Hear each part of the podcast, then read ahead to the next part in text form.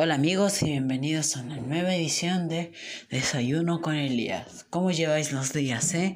¿Os ha gustado el programa? Espero que sí. Espero que por algo sigáis aquí. Este ya es mi tercer eh, podcast que subo a este canal y me hace mucha ilusión de que gente lo escuche. Así que espero que esto vaya a más. Y bueno, ¿cómo habéis estado últimamente? Eh, ¿Ha ido la vida bien? Muy bien. Espero que estéis tomando muy buen desayuno porque siempre es la mejor hora para escuchar esto. Y bueno.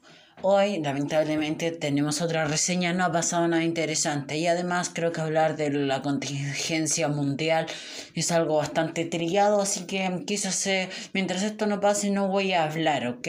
Siento que simplemente voy a hacer reseñas y si algo me parece interesante lo comentaré, pero bueno, no, ustedes estáis aquí para escuchar reseñas, no mi vida. Y bueno, la reseña de hoy es GTA V y, y vamos a hablar de ello.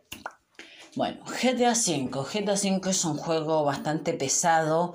De, hoy en día, aunque su haya sido, aunque su fecha de lanzamiento haya sido en septiembre del 2013, si no me equivoco, y sigue siendo un juego bastante pesado y muy bueno.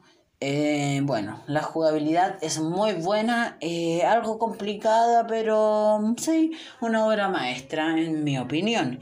Eh, su modo online es bastante bueno, tú haces tu propia historia, pero tienes que jugar el modo historia porque si no, no entenderás varias cosas de GTA V modo online. La historia va sobre tres, tres criminales, uno millonario, otro de poca monta y otro que está literalmente loco. Bueno, eh, los gráficos del juego son realistas, intentan ser lo más realista eh, posible que haya. Eh, el juego lo puedes jugar en casi cualquier computadora con unos cuantos mods que bajan los gráficos al más, lo más mínimo que hay se puede jugar en casi cualquier cosa como yo que lo juego en una tostadora casi.